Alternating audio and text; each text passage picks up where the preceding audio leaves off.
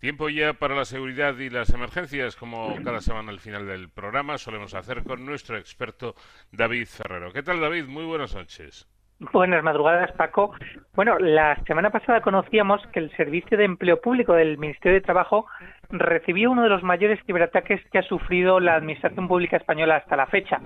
El ataque eh, ha puesto verdaderamente en jaque el funcionamiento de una entidad que es esencial de la Administración y que gestiona, entre otras cosas, directamente trámites tan importantes como las prestaciones o ayudas al desempleo o los, o los ERTES. ¿no? Eh, tal ha sido la envergadura de, la incidencia provocada que más de una semana después del ataque el SEPE sigue teniendo problemas en su funcionamiento, aunque bueno, es verdad que paulatinamente ha ido volviendo a la normalidad. Hoy sabemos, o al menos eso aseguran desde el Ministerio, que el ataque no ha supuesto el robo de datos personales, que era una de las cosas que más preocupaba, pero es verdad que aún quedan muchas incógnitas por resolver.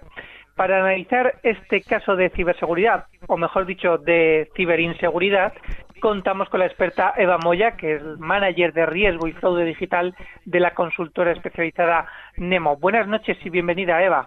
Hola, buenas noches. Eh, el CP ha recibido, Eva, este ataque de los que se denominan ransomware. ¿Qué características tiene este tipo de ciberataque? ¿Cómo se produce? Bueno, el ransomware es una de las ciberamenazas más prolíferas de nuestro tiempo. Eh, está atacando prácticamente pues tanto a compañías, empresas privadas como organizaciones públicas y es prolífero porque es muy jugoso porque se obtiene pues mucho rendimiento económico eh, a la hora de, realizar este ataque, ¿no?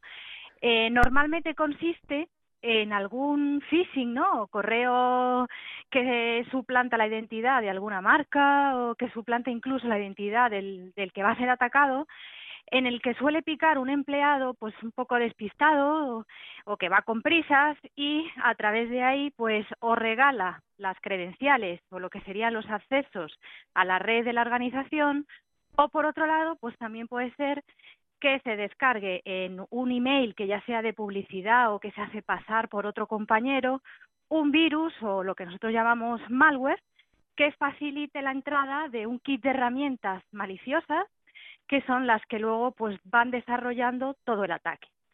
En este caso concretamente, además, sabemos que ha sido Ryuk, que es uno de los más conocidos desde 2018, de hecho nosotros nos hemos encontrado con él varias veces, y eh, normalmente Ryuk lo acompaña un virus que se llama Tripbot. Eh, esto es relevante por una cuestión, porque normalmente este tipo de ataques son dirigidos. ¿Qué quiere decir esto? ¿Que ha sido por casualidad? Lo más probable es que no, porque Ryu lo que hace es estudiar durante semanas a las víctimas. Entonces, en este sentido, ¿qué hace? Bueno, pues lanza kits de herramientas para investigar cómo son las redes y en este sentido ver dónde estarían esas vulnerabilidades para luego explotarlas posteriormente cuando lancen el ataque. Bueno, lo cierto es que el Ministerio asegura que no ha habido ningún robo de datos personales de los millones de datos que debe tener el SEPE. ¿Se puede saber a ciencia cierta si esto es así? Sí, eh, normalmente el ransomware lo que hace es, eh, cuando lanza su ataque, es cifrar. Es decir, el, el truco o el intercambio económico es yo te cifro todos tus datos, incluso hay ocasiones que incluso cifran lo que sería la operación, los procesos de operación, de manera que te bloqueo completamente, o sea, te dejo totalmente a ciegas, no puedes hacer absolutamente nada. Entonces, como no puedes hacer nada, claro, tienes dos impactos. Uno, no puedes seguir tu operación diaria, en este caso, pues con las gestiones del SEPE, y por otro lado, tienes un impacto reputacional, porque normalmente este tipo de crisis salen a los medios de comunicación y te dejan en evidencia. ¿no? Entonces, ¿qué ocurre? que el secuestrador dice, si no quieres seguir teniendo esto bloqueado, dame la pasta, que normalmente es en, en criptomonedas, ¿no? Dame la pasta, yo te doy un código, te descifras todo y aquí no ha pasado nada y sigues operando con total normalidad. ¿Qué ocurre y por qué ha preocupado mucho el ámbito de lo que sería la filtración de datos? Porque últimamente, y ya dentro de lo que es un modelo de crime as a service, lo que sería el crimen en modo servicio, lo que está ocurriendo es que además de asustarte con que te bloqueo toda la operación, algunos kits de herramientas maliciosas lo que hacen es que mientras van cifrando, van robando la información.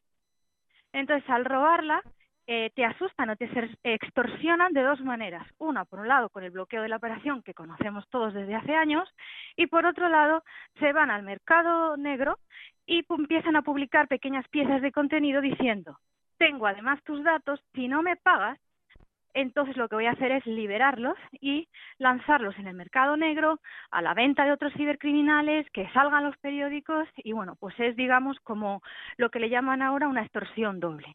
¿Por qué está pasando esto? Bueno, pues porque ya desde hace unos años las empresas han entendido que eh, eh, no conviene pagar en el ransomware, ¿no? Entonces, bueno, pues tienen sus copias de seguridad, ya no es tan fácil que los criminales obtengan ese rendimiento económico pues que se tenía antes, ¿no? Y entonces eh, piensan, bueno, pues extorsionamos de la otra manera. Es decir, te robo además los datos, vale, no me quieres pagar por el bloqueo, no te preocupes, pero me vas a pagar para que yo no publique todos esos datos. En el caso del SEP es gravísimo, hubiera sido gravísimo porque tenemos una cantidad de datos personales de ciudadanos españoles que podrían ser utilizados posteriormente para otros ciberataques, ¿no? Eh, Eva, de momento se desconoce la procedencia del ciberataque. ¿Podemos tener alguna pista de su autoría o se puede llegar a saber quién lo ha, quién lo ha realizado? A ver, se está hablando ya, ¿no? Al, al ser Ryuk, eh, y aunque hace unos años se pensaba que Ryuk era de Corea del Norte, nuestros amigos coreanos del norte, finalmente la comunidad científica en el ámbito de la ciberseguridad, más o menos, ¿no? porque al final nunca hay una prueba definitiva, está considerando que la atribución de Ryuk es rusa. Concretamente de un grupo que se llama Wizard Spider, que como sabéis en el mundo cibercriminal pues hay que ser como muy creativo para, para poner nombres a los grupos, las amenazas y las herramientas maliciosas, ¿no? Entonces sí es muy probable que sean, que sean rusos. Ahora, de ahí a que vinculemos directamente, que pueda ser una PT, ¿no? una, amenaza avanzada persistente que directamente esté financiada por un Estado, pues no, ahí ya tenemos que ser un poquito más prudentes, ¿no? En ese sentido, pues mm, puede que sean grupos cibercriminales y no sabemos hasta qué punto pueden llegar a estar financiados o no por el Estado. ¿no? ¿Son habituales los ciberataques a empresas o entidades en España? Porque da la sensación de que solo nos enteramos cuando pasa algo como esto del SEPE a gran escala. Sí, bueno, también es normal, ¿no? es decir, eh, realmente el daño reputacional es muy salvaje, muy salvaje, ¿no? Entonces, eh, estos ataques son muy habituales en España, en Europa y en el mundo. O sea, eh, eh, realmente es tremendo. O sea, como digo, es uno de los ataques más prolíferos que tenemos hoy en día, incluso a particulares. Entonces, ¿qué pasa? Que, bueno, según cómo lo manejes o según la organización que seas, puedes contener más o menos que no salga por ahí o que no haya un empleado que diga, nos ha pasado esto, ¿no? A los medios de comunicación. ¿Qué ocurre? Que cuando ocurre en un organismo público, eh, pues evidentemente nos enteramos. Nos enteramos además también porque nosotros en España debemos avisar al Centro Criptológico Nacional. Entonces, claro, hay unos movimientos eh, que ya de alguna manera obligan a que públicamente nos vayamos enterando. Entonces, son estos impactos que vamos teniendo de vez en cuando respecto a este tipo a este tipo de ataques, ¿no? En el caso del SEPI, además, uno de los problemas que debemos tener en cuenta con el, en, el, en este mundo cibercriminal es que ellos son muy inteligentes. Ellos hacen estudio de negocios sobre a quién atacar. Entonces ahora mismo, en tiempo de pandemia, sabiendo que España pues tiene el número de parados que tiene, pues los criminales se han ido a buscar las organizaciones donde pueden hacer más daño. Entonces lo de, el hecho de que haya sido el STP no es al azar. El STP, mm. pues evidentemente está saliendo en los periódicos, está saliendo eh, la cantidad ingente de ciudadanos que están pidiendo pues subvenciones, ayudas y que están pasando pues por una situación de amplio sufrimiento y lamentablemente los criminales suelen aprovechar eso, como lo hicieron por ejemplo cuando fue el COVID, haciéndose pasar bueno, pues la Organización Mundial de la Salud o haciéndose pasar por cualquiera para ver si, si caes en la trampa, ¿no? Bueno, vemos que... Muy poco tiempo, una última cuestión brevemente. El cibercrimen no es algo nuevo y además está eh, pues ya entroncado con el con el crimen organizado como vemos.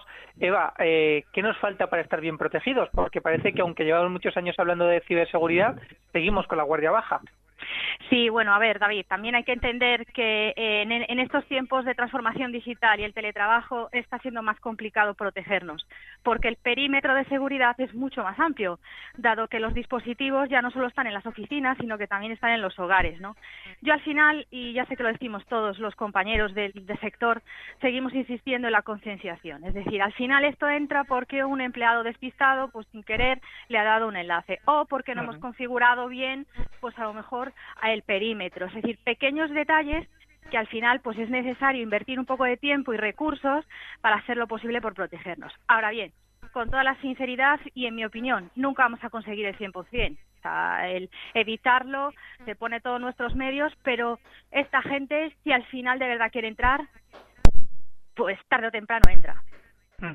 Pues sabemos que... de riesgo y fraude digital de Nemo, muchísimas gracias por habernos acompañado y por habernos dedicado estos minutos. Un placer, buenas noches.